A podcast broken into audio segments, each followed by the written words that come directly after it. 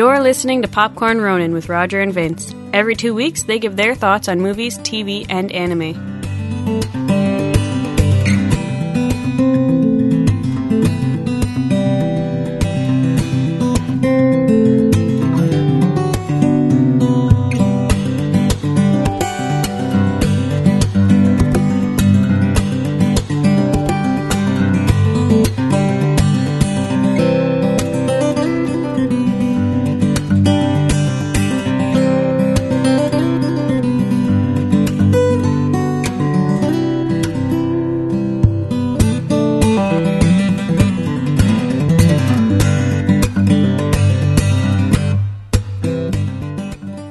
Course of several years, Vince and I, along with our co host Joe, produced a gaming podcast devoted to stories and games. For the Lore was a lot of fun to record, as it allowed us to dive into characters and stories from games which we played. We also discussed various crossovers, such as novels written in the world of various games. And thanks to our other podcast, Comic Book Informer, we also got to discuss how games lent themselves quite well to comic books at times. Now we get to discuss several movies based on games. In this case, animated movies from two BioWare games, Dragon Age and Mass Effect. Now, BioWare, the company behind these IPs, has always embraced such diversity, having produced full length novels and comic books for both of these games. In most cases, we've been very impressed. BioWare knows how to create gripping stories and characters. Now, I'm curious how you felt about both of these because I have to say, I really had mixed feelings. Yeah, mixed feelings is a very good uh, interpretation. I mean, I'll say it flat out. I really didn't like the Dragon Age movie. Really, because Yeah. of the two, I gotta say, that's the one that I actually enjoyed the most. And from a from a technical standpoint, looking at it and breaking down the various elements, though it certainly was flawed in a lot of ways, I actually preferred it over the Mass Effect one. oh, this is going to be an interesting episode, Oh, then, yeah. isn't it? Yeah. So the two in question are Dragon Age, Dawn of the Seeker, and Mass Effect, Paragon Lost. They're both animated movies, both of them from BioWare and Funimation, and Mass Effect also was worked on by Production IG. Now, the thing to put out there right away, because some of the people who listen to this podcast might not be gamers. You might have come to listen to us from our comic book podcast or any other way. So you might not be gamers. The thing to put out there right away is that our opinions to a certain degree will have been influenced by the fact that we played these games and in most cases actually enjoyed them. Okay, so that's why you didn't like the Mass Effect movie. really. there were some flaws, certainly, but we have enjoyed those games and the worlds that are created therein, or in the case of Mass Effect, the universe. There's there's a lot of good to be had in those IPs, be it the the type of characters that you find there, the various, like in the case of Dragon Age, the the all of the political stuff going on and the stuff with the Chantry, which is their religious order. There's a lot of depth in both of these IPs. So that's, again, important to note there that we enjoy those. Now, that's not going to completely blind us to crap. if something is crap, well, it's crap. And there was still some of that. As much as I enjoyed watching these, I would be hard pressed to recommend these even to die-hard Dragon Age and Mass Effect fans. I would mostly agree with that. And I definitely wouldn't recommend either of them to somebody stepping into these universes for the first time. Yeah. Well, I and I even if somebody said, "Well, I like animated shows. Are these worth watching?" I'd be like, "Yeesh." You can do better. Maybe, yeah. If you're looking at a, an hour and a half that you have to spend, I could suggest some other animated shows that'll really do a lot more for you. Let's start off with Dragon Age. Now, this one was released in uh, 2012, uh, February for the Japanese version, and the English one on Blu ray and DVD came out in May. It's got again, we're not exaggerating here. when we say it's they're not that great. The Rotten Tomatoes audience score, there isn't even a review score, is 44%. The IMDb rating is 5.9. This is not a very well reviewed and liked show by, by a great many people. Some terms that you need to know just so that you can understand some of what's happening in here is there is the chantry which is the religious order in the in this world there's the Templar Order, and the this is a, a military force within the Chantry, which basically um, keeps the mages because there's sorcery in this game in this world, so keeps the mages in the world in check, whether they're hunting rogue apostates or they're keeping the mages in the cir- circle of magi in check, kind of thing. Then you have the Seekers of Truth. It's kind of like a clandestine, a secretive, investigative, interrogative force that kind of roots out corruption and they protect the chantry from internal and external threats. Basically, think CIA, FBI, and IAB all rolled into one. Nobody expects the Seekers of Truth. What? Nobody expects the Spanish Inquisition. Yes, okay. Okay. Sorry, you caught me off guard. I'm going, what the hell is you? What are you talking about? well, isn't that kind of the point? Okay. I didn't uh, expect it. And then you have the Circle of Magi, which is the, the mages that are any mage, basically, even if, as soon as they're discovered that they have signs of, of mag- magical abilities, are ushered off to this this tower, and they're trained or either made tranquil, which is basically kind of zombified. The story here is of a young seeker, and her name is Cassandra Pentaghast. And of course, she's going to be this attractive seeker and typical Not male wearing armor. pants that- for yeah. ninety percent of the movie. Overall, I liked the art style in this because it kind of felt like concept art at points instead of fully realized art. I had I had a lot of issues with the overall design aesthetic here. I mean, you had a lot of the character models, especially you know the faces, and even some of the costumes were like you know a more anime, almost like cel shaded style. But then you had a lot of like the gothic stuff, like the armors and the architecture, that was a more detailed uh, style to it, and especially like when you had a character wearing one of those suits of armor, and it it was like two different art styles. Yeah. And honestly, like the textures weren't even very good resolution in a lot of cases. Like the backgrounds were really low res, like for me here. Like it, it looked like a bad blue screen movie where the the actors, you know, the, the, the CGI characters were rendered on their own and then just kind of pasted into a background. Like it, it had no cohesion for me. And see, I thought that actually Mass Effect was even worse for that because it it did what we used to see in animated shows, you know, 10 years ago, maybe five, 10 years ago, where 3D tech uh, work animation done strictly on computers wasn't, you know, f- as fully realized as it is now. So people used it for um, cars or for different things like that. So they left, there's this blend of traditional animation and then hard cuts to 3D animation of whether it's Not even very whatever. good 3D animation. Yeah. And so those, I find that much more jarring, which is why I was a lot more forgiving of the Dragon Age stuff, which isn't to say that it was good. I'm just saying I was more forgiving of it than of the Mass Effect stuff, simply because the Mass Effect, when it's that jarring between 3D computer work and traditional, it just blows it for me. What really bugged me a lot about Dragon Age is you could tell they actually put like a lot of time and choreography and nice animation into the fight scenes.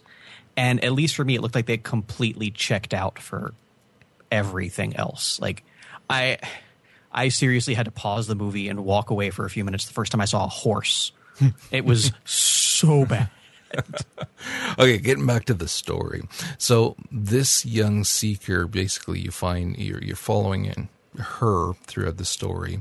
There is um, a conspiracy that's going on within the chantry, and there's a young mage that's been discovered and you don't know why but basically everybody wants to get their hands on her and essentially brainwash her into doing what they want you later find out it's because she can speak to dragons And, well, obviously it's Dragon Age. Dragons exist in this world.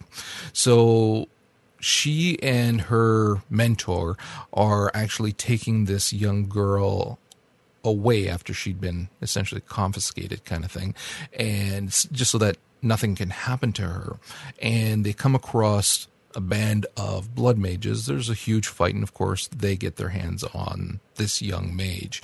The mentor dies, and so you have Cassandra on her own with, of course, a mage who just happens to show up. He's not a blood mage, though, he's just a regular old garden variety mage. And so that's where you have the beginning of this terrible buddy cop trope Oof. that is annoying as all hell. And so you find out as they go back to speak to the again the, the head of the seekers that he believes them that there is this conspiracy going on and it goes fairly high. From there they have to prove what's going on. There's battles against the templars. There's battles against the blood mages leading to this huge battle with dragons that are going to be attacking the the the the what's her name? The divine. The divine. Beatrix? Yeah Beatrix the third. So I just can remember her full name. It's, not that it more matters. this than I yes. Did. uh, and then you have this freaking dragon parkour thing going on bouncing between dragons. It, it's a hell of a show at the end in terms of like choreography for final fight scenes. There's dragons and shit going on. There's a lot to it. The I thought that see having played the two Dragon Age games as well as you know the various DLC and stuff like that, there was really not that much that was original here.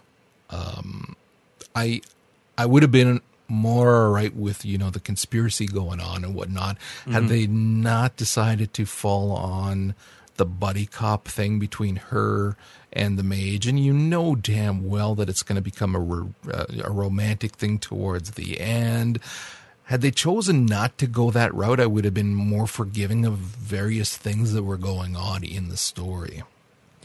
for me, it was, and I'm usually the one that's more forgiving of these things than you are. Just every single story beat, like dripped of cliche. Yeah. It was every single thing was. Uh, I've seen this before. I've seen. You know they're going to jump off the cliff. Like you know, you know they're going to get betrayed. You know this. You know they're going to get framed for the murder. Like every single story beat, I knew what was going to happen before it happened. I, I'm not going to lie. At one point, about halfway through the film, as I was watching it on my laptop, I went over into another tab and renewed my driver's license. like, it's like I don't actually need, Need to to, see, watch this.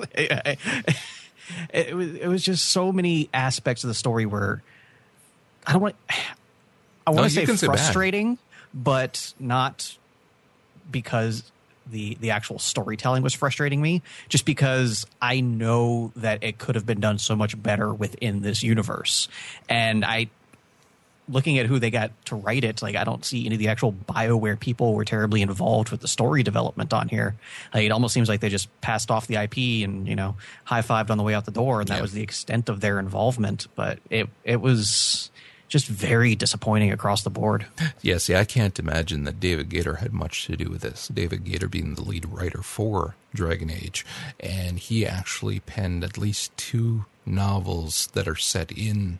I don't know if there's more than two, but uh, at least two because I read two of them, and they were I think there's more than two but not written by him amazing. They were phenomenal. David Gaider's an amazing writer.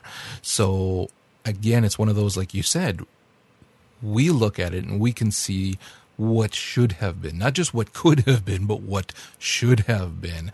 And and it's not like they were lacking for voice talent either. The the voice work was actually it was good. Some of the characters not you know, as inspired. But some of them, I mean, they got Colleen Clinkenbeard to do Cassandra. I love her. She does a lot of voice work for different movies and games and different things. Uh, again, the the it rung hollow throughout, not just because of the story and the art, like you were saying as well. For me, another thing that I noticed, which points to very cheap design work, very cheap production value, is that I notice sound a lot. which is obvious because I do editing of podcasts and I've done editing of music podcasts. I pay attention to to sound a lot. And if you listen to this movie, you'll notice so many sounds missing. Mm-hmm. There's next to no ambient sound at all throughout. There's next to no musical score. There's a lot missing from sound. I mean, when you're listening to several people walking in armor, I mean, you can hear footsteps, but not the armor. When they kneel or get up, you don't always hear armor. Um, and the same can be said of a lot of things. Like there's one scene where Cassandra and her mage buddy are on horses riding through the forest, and the voices are almost crystal clear, which again, they no doubt did that just so that you can hear everything they're saying, but you can barely hear hooves. And it's not until they're partway across the screen that you can finally hear the hooves a little bit. It just creates this vacuum of sound where it it feels like such a hollow experience. Yeah, I, the sound especially uh, with uh, like all the, all the all the art direction issues that I mentioned before, it felt like watching a really bad cutscene from an old video game, and it knowing that this was based on a video game, I just couldn't help but keep drawing that comparison. Yeah. Okay. Let's move on to Paragon Lost. So this one here, I couldn't even find a Rotten Tomatoes or Metacritic for it anywhere. I don't know if anybody knows this thing exists. The IMDb rating is 5.7. So worse than Dragon Age, which is saying a lot. This one takes place between Mass Effect 2 and Mass Effect 3. Now, if you've never played those games, they are basically set in a large universe where, due to some discoveries of certain artifacts that allow you to travel exceptionally fast, the universe kind of opened up and humanity has been bouncing around to various planets and, and star systems and whatnot.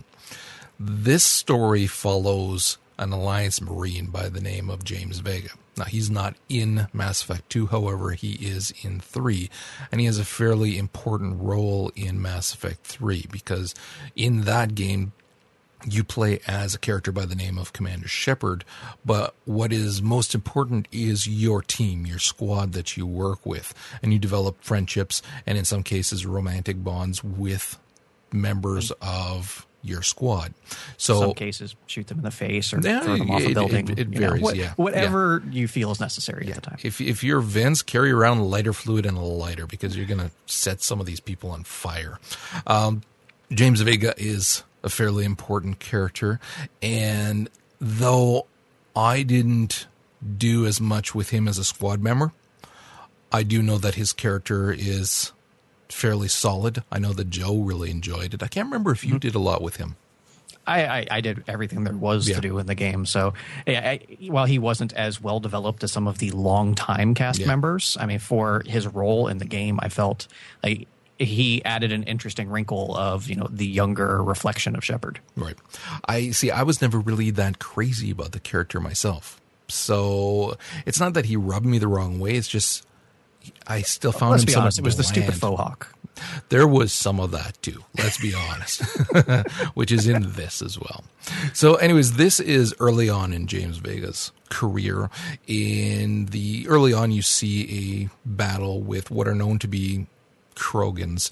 They're basically think Klingons, except bigger and even more mean. And because of a battle against some of these guys, which Vega orchestrates and, and winds up saving his squad because of of choices that he makes, he is basically set on an upward career path from then on. However, he is after this is done, and he gets a, a little, you know, he gets medal and whatnot. He and his squad are set to protect a settlement and they think that this is a, a waste of their time. And for several years, nothing happens on there. But eventually, it becomes a site that is infested by what are known to be the collectors. And it's kind of think of a, an insectoid race, and they go and they collect human bodies to turn into a, a DNA sludge kind of thing that they use to create things with and to power things and whatnot. So the collectors come and they're taking up everybody from this settlement, and so you wind up having Vega and his crew having to once again go into battle. Although this is a much more intricate battle where they have to fight this force that they know very little about. The thing about the Mass Effect IP again is that you wind up having a squad, a crew that you have to work with. That's important for that IP, and you can clearly see that here because it's not just Vega doing everything. It's his crew and working with the various people, and you have the different races as well. The the Asari love interests. You also have the return of the Cage Krogan, which they let out so that he can help them escape eventually. And it's again, it has a it has a very it has a feel of Mass Effect. It feels very much like a Mass Effect game at points. And also because some of what happens here is point blank what we saw in Mass Effect 3. I was waiting for the little prompt to come up to choose. Yeah, really, Paragon. Or, yeah, it is. You're watching this and you're going, like, did they just point blank rip off what happens in the game to the point of even the the crew splitting up. Some of them go here, some of them go here, and then when you get the difficult choice that has to be made, save the settlement survivors or save the Asari, it's just that, like you were saying. I watch it with my son, and it's like he's waiting for the little prompt to come at the corner of the screen telling you which to choose. But too much of the story felt like a ripoff of what we've already seen. So, as somebody who played the game, it was even less enjoyable. See, I actually enjoyed. I don't want to say I like. I really liked it, but I overall enjoyed the movie. Now, some of that may have had to do with the fact that I watched this right after I watched Dragon Age, yeah. and we we know how I felt about that movie. So, I liked a lot of the stuff here. I, I liked not necessarily how it was kind of aping the the plot progression from the games, but the way they actually, you know, put Vega into those Shepard like situations. And in the game, you know, you as the player, you always feel confident in your decision because, you know, you're the one that made the decision. And since, you know, Shepard is your avatar, he's confident in the decision that you made him choose. Whereas we see with Vega, we see, you know, repercussions from his decisions and how it affects him emotionally. And I really liked seeing actual consequences for the choices for the characters, which I don't think we got too much of in the game other than, you know, you're alive or you're dead. Well, Shepard was a lot more sure of himself too. So yeah. he's a very different kind of character. As he had to be as the player avatar. Yeah, yeah. But even if he wasn't, I mean, you could always make it so that he's not as self assured. But the type of character that he is, especially after everything that he'd been through in the first two games, by then, I mean, geez, dude's been dead, okay, and put back together. So everything else, pretty much small potatoes at that point. Whereas Vega is a lot more naive as well, and not really sure about himself or his role. So, like, once he's in the heat of battle, he's quick on his feet to think and to figure things out, certainly, but he's not as sure about the decisions that he makes later on. Now, that said, and, that, and this brings up an important point too. One of the things that I had a problem with as well, which goes right back to production value once again, is that the main story, the, the main decision that causes such a problem for him at the end save the settlers or save the Asari, who was outside of the collector ship and hurtling down towards the planet and whatnot because it was so poorly executed in terms of actually showing you what's going on so that you can get a sense of time as well. It looks like he wouldn't have had time to save the settlers anyway. He chooses to, you know, send the ship off to go do whatever, but it's blowing up almost immediately. Yeah, I, I actually thought that he was so indecisive he ended up getting saving neither of them. Yeah. And like at first I was like, oh, that's actually really interesting yeah. plot point. And then, you know, they turned and went, no, he actually managed to magic his way outside of the ship. But like I, I was really into it when I thought that he chose nothing.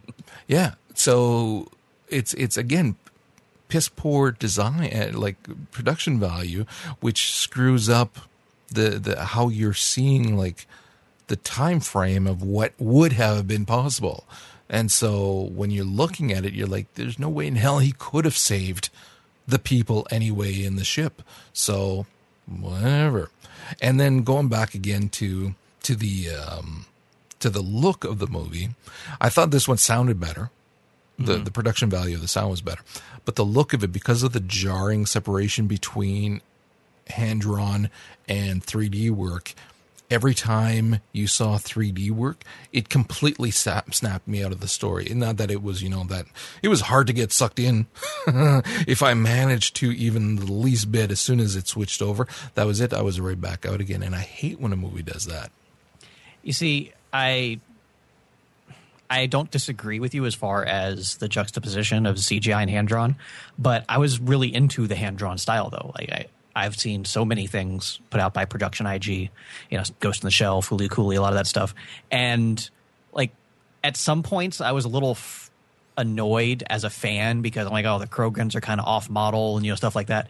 But the actual animation, like they was really cool, and especially in, in a lot of the combat scenes where you have uh, what's his name Essex flying around and throwing his biotic powers and all that. A lot of the the gunplay was pretty fun. Like the overall animation itself, I, I felt was pretty good though. It was better than Dragon Age. Yes, without a doubt. Well, come on. Yeah. Uh, the one thing that like bugged me the most though was the scale of the characters. I think Vega actually grew two feet over the course of the movie. At the end, when he's uh, with the Asari and the sniper guy, he looks like he's nine feet tall. Like the sniper barely comes up to his armpit. Well, there's the scene where the Asari is leaning her head against what should be his shoulder blade, but it's even like, It's like the small of his back. Yeah, it's like come on, like he was big in the, the game certainly, but even then he was he was big, He was muscular. He wasn't that tall. Well, I don't know that I'd go that far. yeah, and like I don't know if they made him huge or just made everybody around him small, but it really bugged me a lot of times. I was like, it, it looked comical at points. Well, some of them too, some of his squad look like kids, and I'm sure that part of that is the anime thing where mm-hmm. everybody's a kid, and part of it is that they wanted to draw on the idea of you know young men going to war are often young men going off to war. So you see that these guys. They're not battle hardened. These guys are young men and women. Just this is like their first experience in battle, kind of thing. Except for the pilot, that guy was awesome. Yeah. And then you have the Cerberus agent. And Cerberus is kind of a secretive organization within the Mass Effect universe that are they're basically the KKK of the future, They- except with humans versus white people. They think that humans should be have the run of the universe, that they're better than everybody else, and you know things like that. So it presents this very clear, sleazy organization that you can hate, and you don't find out that this guy is Cerberus until much later on, and then you find out that he's actually working with the collectors. If you're watching this and you never played the game, you might think, okay, that's really reaching. It's actually not. In terms of the It game, was perfect. yeah, it actually, yeah, it actually fit perfectly. And what I liked about that, I actually did like that element because he's this young, brash Yahoo of a character versus who we got used to in the game, who is much more polished, sure of himself, and, and whatnot, which is not what you get from from this character. This character is just again young and arrogant and to the point of even joking around a little bit.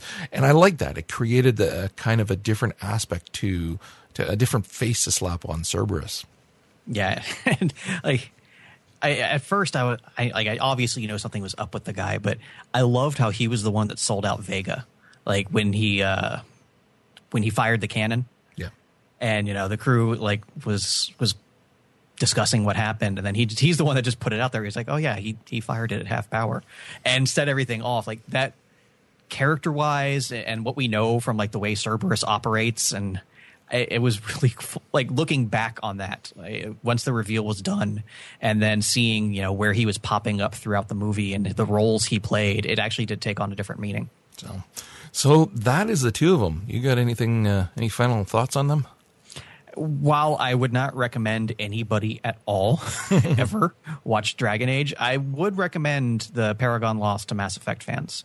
I, I, feel it does tell an interesting story and definitely fills in a backstory from a character who needed it.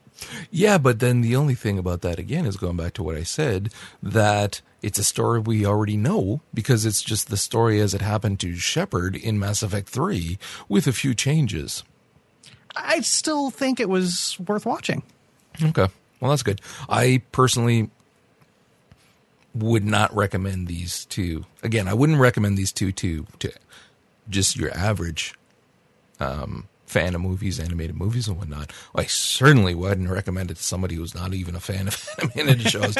but even if you played the games, I'd be hard pressed to say like you'd have to be pretty diehard fan of both IPs, and then I'd say yeah, watch it. I mean, it's uh, it's going to take up an hour and a half of your time for each one, and then you'll get a little bit of backstory that you, you might your taxes find interesting while you're watching. Yeah. So and then I mean it, it is a little subjective. The I actually preferred, which isn't to say it was phenomenal, but I preferred the art style of Dragon Age over Mass Effect, and you feel the opposite. So again, people might watch these and actually, if they were fans of the the games, really enjoy them. Mm-hmm. So that is going to wrap it up. It's a shorter episode, but I was expecting as much based on on the material. We will make up for that, however, in a few weeks when we are going to have a Sherlock episode. I have wanted to do this for a while now, and we're going to be discussing the Sherlock movies, Sherlock TV shows. We're going to touch on Elementary as well, and maybe some other stuff. So that is going to prove to be a fantastic episode. Until then, leave us your comments in uh, on Popcorn Ronin and let us know what you might like us to watch, and we'll talk to you soon.